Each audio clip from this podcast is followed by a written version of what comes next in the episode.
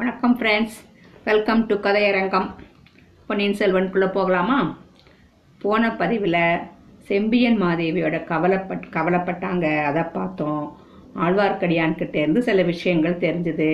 அது என்னென்னா, ஆதித்த கரிகாலன், பல்லவ மன்னன் பார்த்திபேந்திரன், திருக்கோவலூர் மலையம்மான் மூணு பேரும் சேர்ந்து தான் ஒரு ஒற்றனை அனுப்பியிருக்காங்க அப்படிங்கிற செய்தி. அவனை பிடிச்சு கொடுத்தா பரிசு கொடுத்து கொடுக்கப்படும் அப்படின்னு பழுவேட்டரையோட பறை அறிவிப்பு பார்த்தோம்.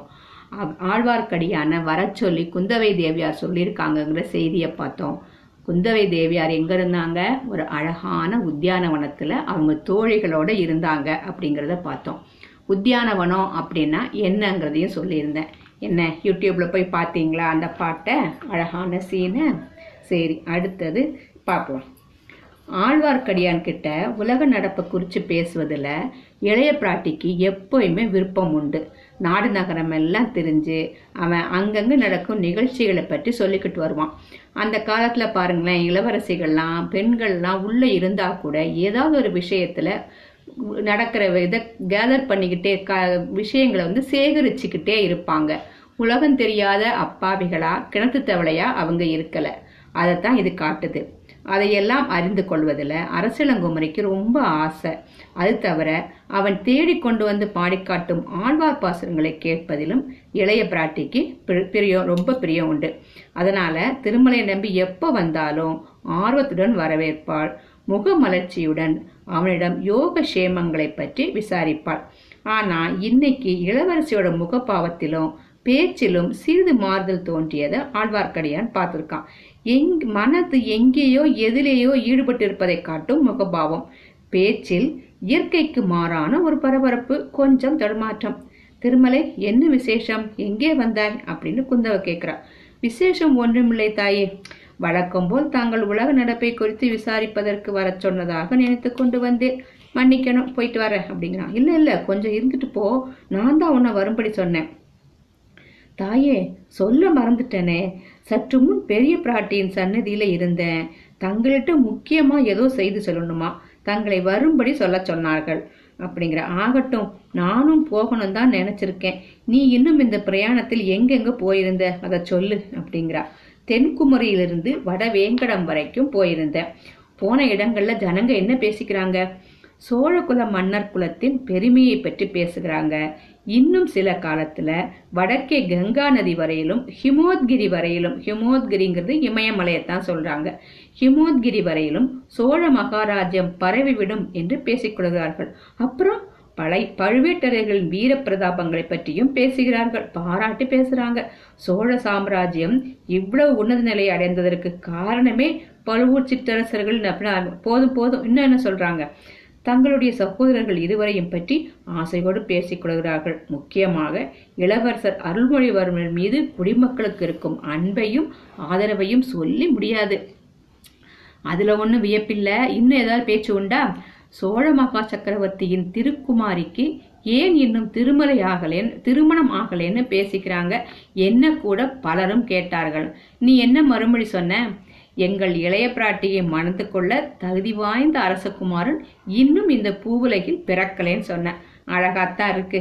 இனிமேல் அப்படிப்பட்டவன் பிறக்க வேண்டுமாக்கும். அவன் பிறந்து கல்யாண வயச வயசு அடையறதுக்குள்ள நான் கிளப்பாட்டி ஆகிடுவேன். என் விஷயம் இருக்கட்டும் திருமலை, வேறு ஏதாவது பேச்சுண்டா?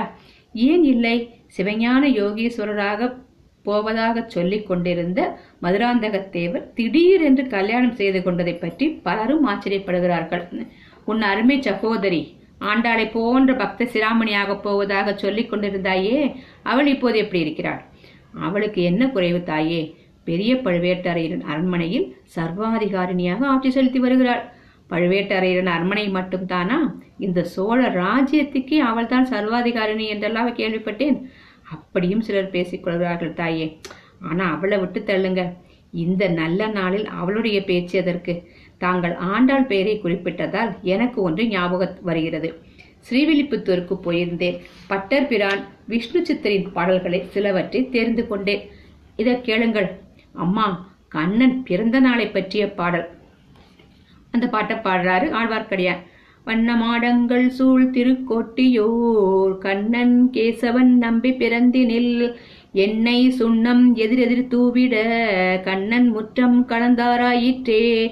ஓடுவார் விழுவார் உகந்தாளிப்பார் நாடுவார் நம்பிரான் எங்குற்றான் என்பார்.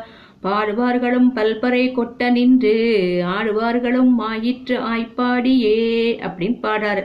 இதுக்கு என்ன அர்த்தம்னா, வண்ண மாடங்கள் சூழ்ந்திருக்கக்கூடிய திருக்கோட்டியூர், ஒரு திருக்கோட்டியூர்னு ஒரு ஊர் இருக்கு இல்லையா கும்பகோணம் பக்கத்துல, அந்த ஊர்ல கண்ணன் கேசவன் பிறந்திருக்கான்னு தெரிஞ்ச உடனே அந்த நாள்ல எண்ணெய் சுண்ணம் எண்ணெயும் வண்ண பொடிகளும் ஒருத்தருக்கு ஒருத்தர் தூவிக்கிறாங்களாம். அவ்வளோ சந்தோஷமா அந்த தூவின எண்ணெயினாலும் பொடியினாலும் அந்த கண்ணன் வீட்டு முற்றம் வந்து கலந்து சேறு மாதிரி ஆயிடுச்சான். அந்த சேத்துல அந்த கண்ணனை பார்க்க வர்றவங்க எல்லாரும் ஓடுவாங்களாம், விழுவாங்களாம், ஒருத்தங்க விழறத பார்த்து சிரிப்பாங்களாம், எல்லாம் பண்ணிட்டு நாடுவார் நம்பிரான் எங்குற்றான் என்பார், எங்க நம்மளோட பிரான் பிறந்திருக்காரு அவர் எங்க இருக்காரு அப்படின்னு கேட்பாங்களாம்.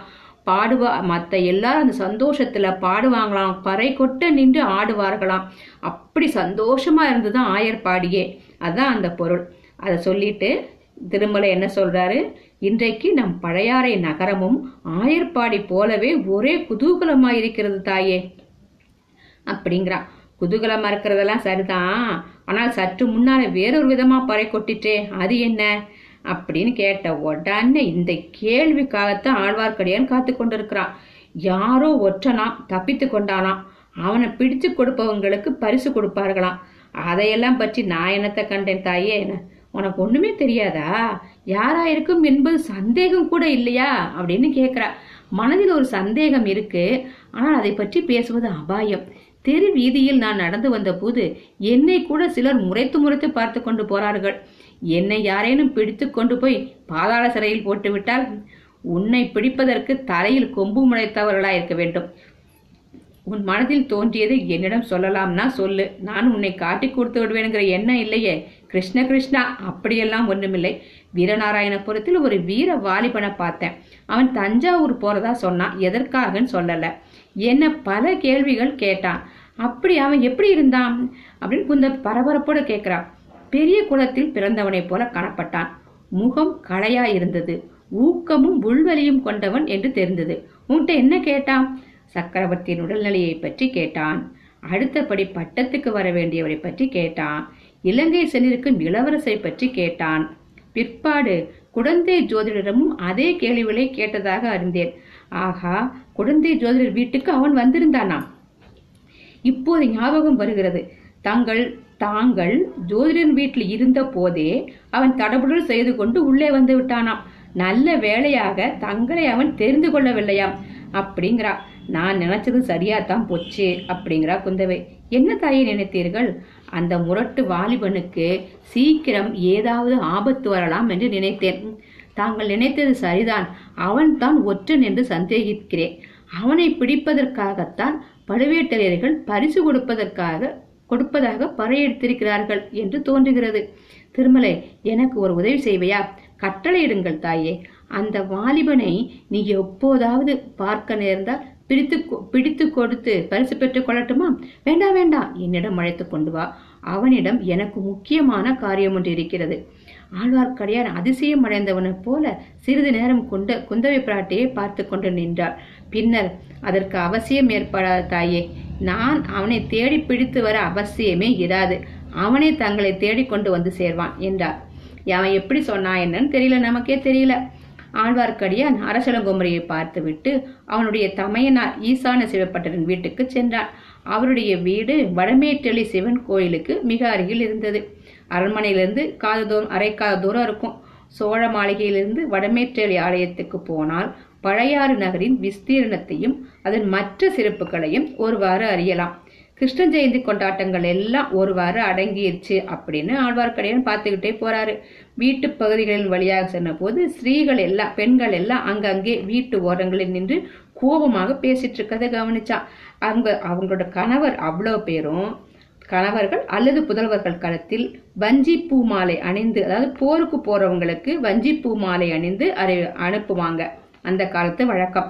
வஞ்சி பூ மாலை அணிந்து உற்சாகமாக ஈழத்து போர் முனைக்கு அனுப்பிய பெண்கள் நாலு திசைகளிலும் சோழ சைன்யங்கள் நடத்திய வீர போர்களில் யாராவது ஒரு வீரன் அந்த ஒவ்வொரு வீட்டிலிருந்தும் சென்று வீர சொர்க்கம் அடையாமல் இருந்தது கிடையாது. அப்படிப்பட்ட பெண்கள் இப்போது அது அதிருப்தியுடன் முணுமுணுத்து பேசிக் கொண்டிருந்ததை திருமலையப்பன் பார்த்தான். இதெல்லாம் என்ன விபரீதத்தில் போய் முடிய போயிருதோ அப்படின்னு கவலைப்பட்டுக்கிட்டே போறாரு. வடமேற்றளி கோயிலை அவன் அடைஞ்ச போது நன்றாக இருட்டி விட்டது. அப்பர் பெருமானால் பாடப்பெற்ற கோயில் இதுதான். அந்த மகானுடைய காலத்தில் இக்கோயிலை சுற்றி சமணர்கள் செயற்கை குன்றுகளை எடுத்து அந்த குன்றுகளில் முளைகளை அமைத்திருந்தார்கள். முளைகள்னா அந்த செயற்கை குன்றுகள் அமைச்சு அதுக்குள்ள ஒரு ஓட்டை போட்டு அந்த குன்றுக்குள்ள உட்கார்ந்துருப்பாங்க. குகா மாதிரி பண்ணி உட்கார்ந்துருப்பாங்க. குகைனா பாறையால தன்னாப்பில் ஏற்படுறது, மலைகள்ல ஏற்படுறது. இது செயற்கை குகைகள். அதான் குன்றுகள் அமைத்து மணலால செயற்கையா குன்றுகள் அமைத்து அதுக்குள்ள ஒரு ஆள் போற மாதிரி உட்கார்ந்து உள்ள போய் இருக்கிறது. அதாவது டிஸ்டர்பன்ஸ் இல்லாம தியானம் பண்றதுக்கு சமணர்கள் வந்து அது மாதிரி ஏற்படுத்தி இருப்பாங்களாம். அந்த மாதிரி அப்படிப்பட்ட செயற்கை மலை குகைகளில் திகம்பர சமணர்கள் உட்கார்ந்து தவம் செய்து கொண்டிருந்தார்கள். இதை நமக்கு ஞாபகப்படுத்துவதற்காக இன்றைக்கும் பழையாறைக்கு அருகில் முழையூர் என்ற ஊர் ஊர் இருக்கிறது. அப்பர் பெருமான் பழையாறை ஸ்தல மகிமையை பற்றி கேள்விப்பட்டு அங்கு வந்து சேர்ந்த போது சமணர்களின் முளைகள் சிவன் கோயிலை அடியோடு மறைத்திருந்த அந்த அளவுக்கு அவங்க முளையை வச்சு இது பண்ணியிருந்திருக்காங்க. இதை ஆத்ம ஞானத்தினால் அறிந்த அப்பர் மனம் வருந்தினார். பல்லவர்களின் பிரதிநிதியாக அச்சமயம் சோழ நாட்டை பரிபாலித்து வந்த சிற்றரசனிடம் முறையிட்டார். அரசன் அந்த செயற்கை முளைகளை முளைகளில் ஒரு பகுதியை இடித்து அப்புறப்படுத்தினான். உள்ளே சிறிய சிவன் கோயில் இருப்பது தெரிந்தது. அப்பர் பரவசமடைந்து பாடினார். அந்த கோயில் பிற்பாடு சோழ மன்னர்களால் சிறப்படைந்து கற்றளியாக கட்டப்பட்டது, கல்லால் கட்டப்பட்டது. ஆனால் இன்னமும் கோயிலை சுற்றிலும் முளைகள் சூழ்ந்து பிரகார சுவர் சுவர் போல் அமைந்திருந்தன. கோயிலுக்குள் பிரவேசிப்பதற்கு கோபுரவாசல் ஒன்றுதான் இருந்தது, வெறும் வாசலே கிடையாது. கோபுரவாசல் வழியாக கோயில் பிரகாரத்துக்குள் சென்று ஈசான சிவப்பட்டரின் வீட்டை சுலபமாக அடையலாம். இல்லாவிட்டால் சுற்றி வளைத்து கொண்டுதான் போக வேண்டும். இப்படி தன் தமையனாரின் வீட்டை குறுக்கு வழியில் அடைவதற்காக திருமலை கோபுரவாசலுக்குள் நுழைந்தான். உள்ளே சுவாமி சன்னதியில் சில அடியார்கள் நிற்பது தெரிந்தது.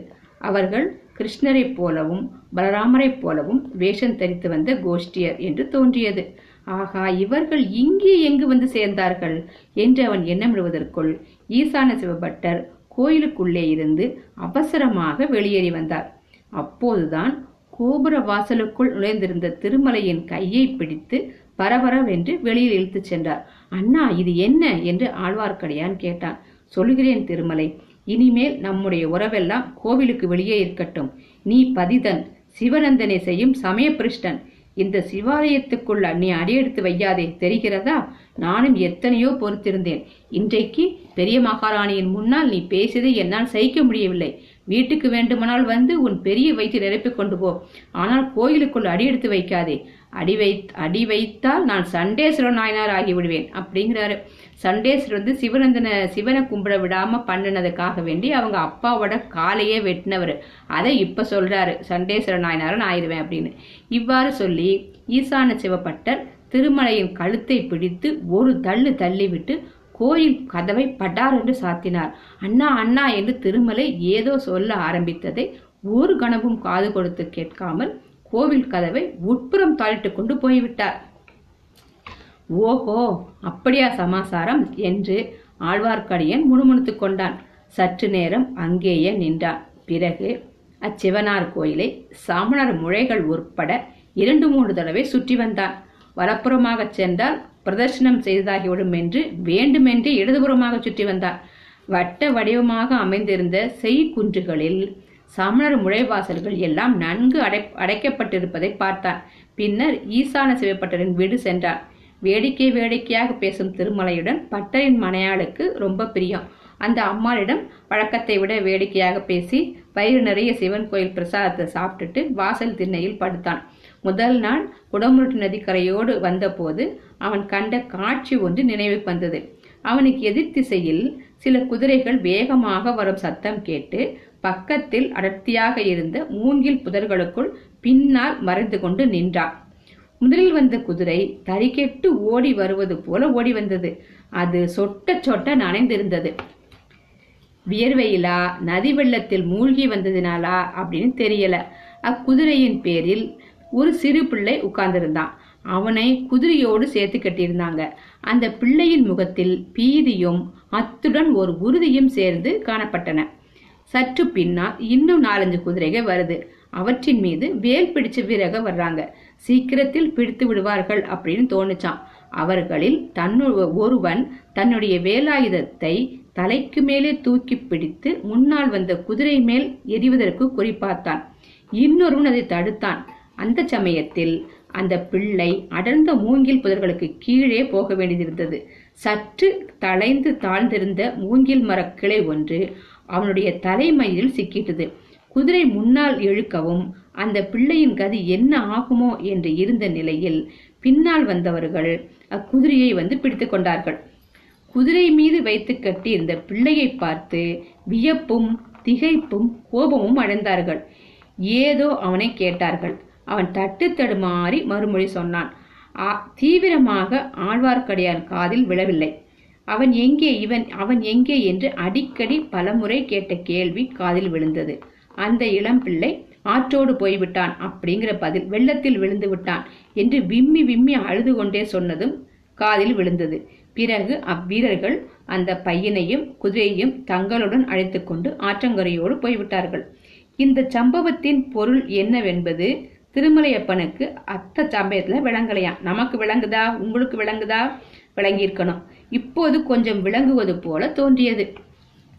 இதற்கிடையில் அந்த வீதி நாடக கோஷ்டி நினைவும் அவனுக்கு வந்தது.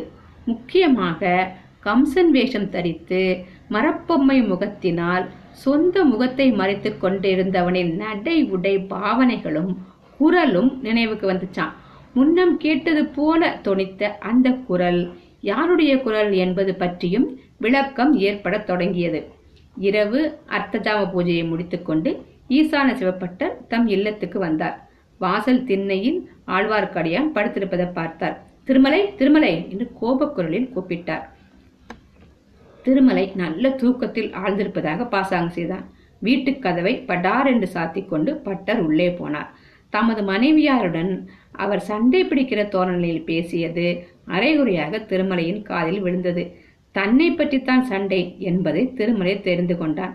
காலையில் எழுந்ததும் ஈசான சிவப்பட்டர் திருமலையிடம் வந்து மறுபடி நாடு சுற்ற எப்போது புறப்படுகிறாய் என்று கேட்டார். தங்கள் கோபம் தணிந்த பிறகு புறப்படுவேன் அண்ணா அப்படிங்கிறான். இனி என்னை அண்ணான் கூப்பிடாத. இன்று முதல் நான் உன் தமையனும் இல்லை, நீ என் தம்பியும் இல்லை. நீ சிவத்துவேஷி, நீசன், சண்டாளன். பட்டரின் மனைவி திருமலைக்காக பரிந்து எப்படி இவரை இப்படியெல்லாம் அவனை சபிக்கிறீர்கள்? இத்தனை நாளும் சொல்லாதே அவன் இப்போது புதிதா என்ன சொல்லிட்டா? உங்களுக்குத்தான் சிவபக்தி ரொம்ப அதிகமாக முத்திவிட்டது அப்படிங்கிறா. உனக்கு ஒன்றும் தெரியாது. அவன் நேற்று பெரிய மகாரன் முன்னிலையில் என்ன எல்லாம் சொன்னான் தெரியுமா? சுடுகாட்டில் சாம்பரை பூசிக்கொண்டு தெரியும் பரமசிவனுக்கு கோயில் என்னத்துக்குன்னு கேட்கிறான்.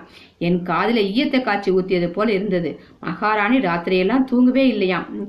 அந்த அம்மா பறிஞ்சு பேசுறாங்க. இனிமேல் அப்படியெல்லாம் பேச மாட்டான். நான் புத்தி சொல்லி திருத்து விடுகிறேன். அவனிடம் நல்ல வார்த்தையாக சொன்னால் கேட்கிறான் என்றார். நல்ல வார்த்தையும் ஆயிற்று, பொல்லாத வார்த்தையும் ஆயிற்று. இவன் ராமேஸ்வரத்துக்கு உடனே போகட்டும். ராமர் பூஜை செஞ்சு போக்கி கொண்ட பாவத்தை சிவலிங்கத்தை இவனும் பூஜை செஞ்சுட்டு வரட்டும். அதான் இவனுக்கு பிராயச்சித்தம். அப்படி செய்யும் வரையில் நான் இவன் முகத்திலேயே முடிக்க மாட்டேன் என்றார். திருமலையின் உதடுகள் துடித்தன. வட்டியுடன் சேர்த்து திருப்பி கொடுப்பதற்குத்தான். ஆனால் பேசிய பேசினால் காரியம் கெட்டுவிடும் என்று பொறுமையை கடைபிடித்தான். பட்டரின் பத்தினி இச்சமயத்தில் மறுபடியும் தலையிட்டு அதற்கு என்ன, ராமேஸ்வரத்துக்கு போக சொன்னால் போகிறான். அவனுடன் நாமும் போகலாம். இத்தனை நாள் ஆகிய நமக்குத்தான் குழந்தை பிறக்கவில்லை. பூர்வ ஜென்மத்தில் என்ன பாவம் செய்தமோ என்னமோ. திருமலை, எல்லாருமா சேர்ந்து ராமேஸ்வரத்துக்கு போகலாமா அப்படின்னு கேட்கிறா. அவர்கள் இரண்டு பேரையும் ஈசான சிவப்பட்டர் குமரித்து கோபமாக பார்த்து கொண்டு போய்விட்டார். கொஞ்ச நேரத்துக்கெல்லாம் ஈசான சிவப்பட்டர் திரும்பி வந்து திருமலையிடம் ரொம்ப சாந்தமா பேசுறாரு. தம்பி, கோபம் பாவம் சண்டாளம் என்று பெரியோர்கள் சொல்லியிருக்காங்க. நான் கோபத்துக்கு இடம் கொடுத்துட்டேன். உனக்கு ஒன்றும் வருத்தம் இல்லையே அப்படின்னு சமாதானப்படுத்துறாரு. இல்லவே இல்லை என்று சொன்னார் ஆழ்வார்க்கடியான். அப்படியானால் நீ இங்கே இரு. உச்சிக்கால பூஜையை முடித்து பெற்று நான் வந்துடுறேன். உன்னிடம் சில முக்கியமான விஷயங்களை பற்றி சொல்லி யோசனை கேட்கணும். இங்கே இருப்பேல்ல, எங்கும் போயிட மாட்டியே அப்படிங்க. எங்கும் போகவில்லை அண்ணா. தங்களை விட்டு எங்கும் போவதாக உத்தேசமில்லை என்றான். பட்டர் போய்விட்டார். ஆழ்வார்க்கடியான் தனக்குத்தானே அப்படியா சமாச்சாரம் என்று சில முறை சொல்லிக்கொண்டான். பிறகு அன்னியிடம் கூட சொல்லிக்கொள்ளாமல் புறப்பட்டானா. செய்குன்றுகள் சூழ்ந்த வடமேற்றளி கோயிலை இரண்டு மூன்று தடவை சுற்றி வந்தான். அவ்வப்போது ஏதேனும் சத்தம் கேட்டால் உடனே மறைந்து நின்று கொண்டான். அவன் எதிர்பார்த்தது வீண் போகவில்லை. சமணர் முறைகளில் ஒன்றின் வாசல் மெதுவாக திறந்தது. முதலில் ஈசான சிவப்பட்டர் மூன்று பக்கமும் பார்த்துவிட்டு வெளியே வந்தார். பின்னால் இன்னொரு மனிதன் வெளிப்பட்டு வந்தான். ஆஹா, இவன் யார்? முகம் தெரியலையே. உடலமைப்பை பார்த்தால் கம்சன் வேஷம் போட்டிருந்த மாதிரில இருக்கு. கண்டிக்காம விட கண்டுபிடிக்காம விடுறதில்ல. இதுக்குத்தான் நான் இவ்வளவு கோபதாபோ மூடு மந்திரம் எல்லாம் அப்படின்னு நினைச்சிட்டு அவங்களையே இவன் கண்காணிக்க ஆரம்பிக்கிறாரு. திருமலை முளையிலிருந்து வெளிப்பட்ட இருவரும் முன்னால் சென்றார்கள். ஆழ்வார்க்கடியான் ஒதுங்கி பதுங்கி மறைந்து பின்தொடர்ந்தான். சிறிது நேரம் நடந்ததும் ஓடைக்கரையை அடைந்தார்கள். சோழ மாளிகைக்கு பின்புறத்தில் கடலை போல் பரவி அலைமோதி கொண்டிருந்த ஓடையைத்தான். ஆனால் மாளிகைக்கு வெகு தூரம் மேற்கில் இருந்தது அந்த துறை. ஓடைக்கரையில் அடர்ந்த மரங்கள் இருந்தன. அவற்றில் ஒன்றின் பின்னால் ஆழ்வார்க்கடியான் நின்று கொண்டு கிளைகளுக்கு நடுவில் தலையை நீட்டி பார்த்து கொண்டிருந்தான். படகு ஒன்று அலையில் அலைபுரண்டு மிதந்தது. அரண்மனை படகு மாதிரி தோன்றியது. படகுக்காரன் கரையில் நின்று கொண்டிருந்தான். பட்டரையும் அவருடன் வந்தவனையும் பார்த்ததும் அவன் படகை கரையோரமாக இழுத்து நிறுத்தினான். இருவரும் படகில் ஏறிக்கொண்டார்கள். படகு நீரில் போக ஆரம்பித்ததும் பட்டருடன் வந்த மனிதன் கரைப்பக்கம் திரும்பி பார்த்தான். அவன் முகம் பளிச்சென்று நன்றாக தெரிந்தது. ஆழ்வார்க்கடியானுக்கு வியப்பு ஒன்றும் உண்டாகலையாம். யார் அவன்? அவன் எதிர்பார்த்த மனிதன் தான் அவன். வீரநாராயணபுரத்திலும் கொள்ளிடத்து படைகளும் சந்தித்த அதே வீரவாலிபன். கம்சன் பேடம் பூண்டிருந்தவனும் அவனே என்பதில் சந்தேகமில்லை. யாரே, நம்மால்தான், வந்தியத்தேவன் தான். அவர்கள் படகில் ஏறி எங்கே போகிறார்கள்? அதையும் கண்டுபிடிக்க வேண்டியதுதான். அதாவது தன்னுடைய ஊகம் சரிதானா என்று பார்த்தணும்னு நினைக்கிறான். சோழ மாளிகைகள் பல வானளாவி நின்ற வீதியில் கடைசி மாளிகை ஒன்று பூட்டப்பட்டு கிடந்தது. அது சுந்தர சோழரின் முதன் மந்திரியான அனிருத்த பிரம்மராயரின் மாளிகை. முதன் மந்திரி அனிருத்தர் பாண்டிய நாட்டின் ராஜரீக நிர்வாகத்தை செப்பனிட்டு அமை அமைப்பதற்காக மதுரை சென்றிருந்தார். அவருடைய குடும்பத்தார் தஞ்சாவூரில் இருந்தார்கள். ஆகையால் அவருடைய பழையாறை மாளிகை பூட்டப்பட்டு கிடந்தது. ஆழ்வார்க்கடியான் இந்த மாளிகைக்கு வந்து சேர்ந்தான். அவனை கண்டதும் மாளிகை காவலர்கள் பயபக்தியுடன் வந்து நின்றார்கள். மாளிகையின் கதவை திறக்கும்படி பணித்தான். காவலர்கள் கதவை திறந்தார்கள். பிறகு அவன் கட்டளைப்படி வெளிப்பக்கம் சாத்தி பூட்டினார்கள். மாளிகையின் மூன்று கட்டத்தையும் கடந்து பின்புற தோட்டத்துக்கு வந்து சேர்ந்தான். அந்த தோட்டத்திலிருந்து நெருக்கமான மரஞ்செடிகளை பிளந்து கொண்டு கொடி வழி ஒன்றும் சென்றது. திருமலை அதில் புகுந்து சென்று சிறிது நேரத்தில் குந்தவை மாளிகையின் தோட்டத்தை அடைந்தான். கொடி வீடு ஒன்றில் மறைவான இடத்தில் நின்று சுற்றுமுற்றும் பார்த்து கொண்டிருந்தான். இவ்வளவு சிரமம் அவன் எடுத்துக்கொண்டது வீண் போகலையாம். காளிதாசன் முதலிய மகாகவிகள் வர்ணிக்க வேண்டிய நாடக நிகழ்ச்சி ஒன்று அங்கே நடந்தது. நீரோடைக்கரையில் படகு வந்து நின்னது. அதிலிருந்து ஈசான பட்டரும் வந்தியத்தேவனும் இறங்கினாங்க. பிறகு நீர்த்துறையின் படிக்கட்டுகளின் வழியாக ஏறி வந்தாங்க. படிக்கட்டுகளுக்கு சற்று தூரத்துல தோட்டத்தில் அமைந்திருந்த பளிங்குக்கல் மேடையில இளைய பிராட்டி குந்தவை அமர்ந்திருந்தாள். படகில் வந்தவர்கள் நீர்த்துறையின் படிக்கட்டுகளில் ஏறி மேற்படிக்கு வந்ததும் இளைய பிராட்டி குந்தவை தேவி எழுந்து நின்றாள். வந்தியத்தேவன் அப்போதுதான் அப்பெண்ணரசின் திருமுகத்தை கூர்ந்து பார்த்தான். பார்த்தது பார்த்தபடியே நின்றான். அவனுக்கும் இளைய பிராட்டி குந்தவைக்கும் மத்தியில் ஒரு பூங்கொடி தன் இளந்தளிர் களத்தை நீட்டி இடைமறித்து நின்றது.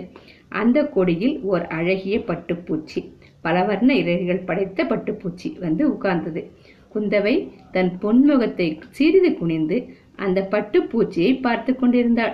வந்தியத்தேவனோ குந்தவையின் முகமலரையே கண்கொட்டாமல் பார்த்து கொண்டு நின்றான். ஓடையில் அலைகள் ஓய்ந்து அடங்கின. பட்சி ஜாலங்கள் பாடுவதை நிறுத்தின. அண்ட பகிரண்டங்கள் அசையாது நின்றன. பல யுகங்கள் சென்றன. எப்படி பாருங்க வர்ணிக்கிறாரு கல்கின் ரெண்டு பேரும் சந்திக்கிறத. கடவுள் படைத்த ஆதி மனிதன் ஒரு மலையின் சாரலில் வசித்தான். மழைக்கும் காற்றுக்கும் அவனுக்கும் மலைக்குகை அடைக்கலம் தந்தது. வனவிருட்சங்கள் அவனுக்கு தேவையான கனிவர்க்கங்களை உணவாக அளித்தன. காட்டு மிருகங்கள் அவனை கண்டு நடுங்கின.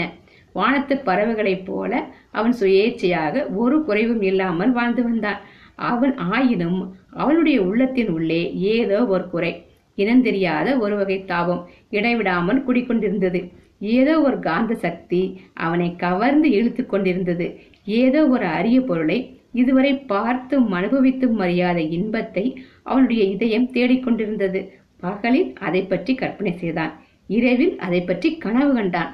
எனக்காகவே படைக்கப்பட்ட அந்த அற்புத பொருளை, கற்பக கனியை, என்னை கவர்ந்திழுக்கும் காந்தத்தை எங்கே காண்பேன், எப்போது காண்பேன் என்று அவன் இதயம் ஏங்கி தவித்துக் கொண்டிருந்தது. ஆதி மனிதனை படைத்த அதே சமயத்தில் இறைவன் ஆதி ஸ்ரீயையும் படைத்தார். மலையின் மற்றொரு பக்கத்து சாரலில் அவள் வசித்து வந்தாள். பசிக்கு உணவாகவும் உணவும் தாகத்துக்கு சுனை நீரும் தங்கியிருக்க மலைக்குகையும் அவளுக்கு இருந்தன. வெளிப்படையாக பார்த்தால் ஒரு குறையும் இல்லை. ஆனால் உள்ளத்தினுள்ளே ஒரு தீப்பிழம்பு ஜுவாலை விட்டு எரிந்து கொண்டிருந்தது. ஏதோ ஒரு சக்தி அவளை கவர்ந்து இழுத்து கொண்டிருந்தது. அந்த சக்தி எங்கிருந்து அவளை இழுக்கிறது, எந்த திசையை நோக்கி இழுக்கிறது என்பது ஒன்றும் தெரியவில்லை.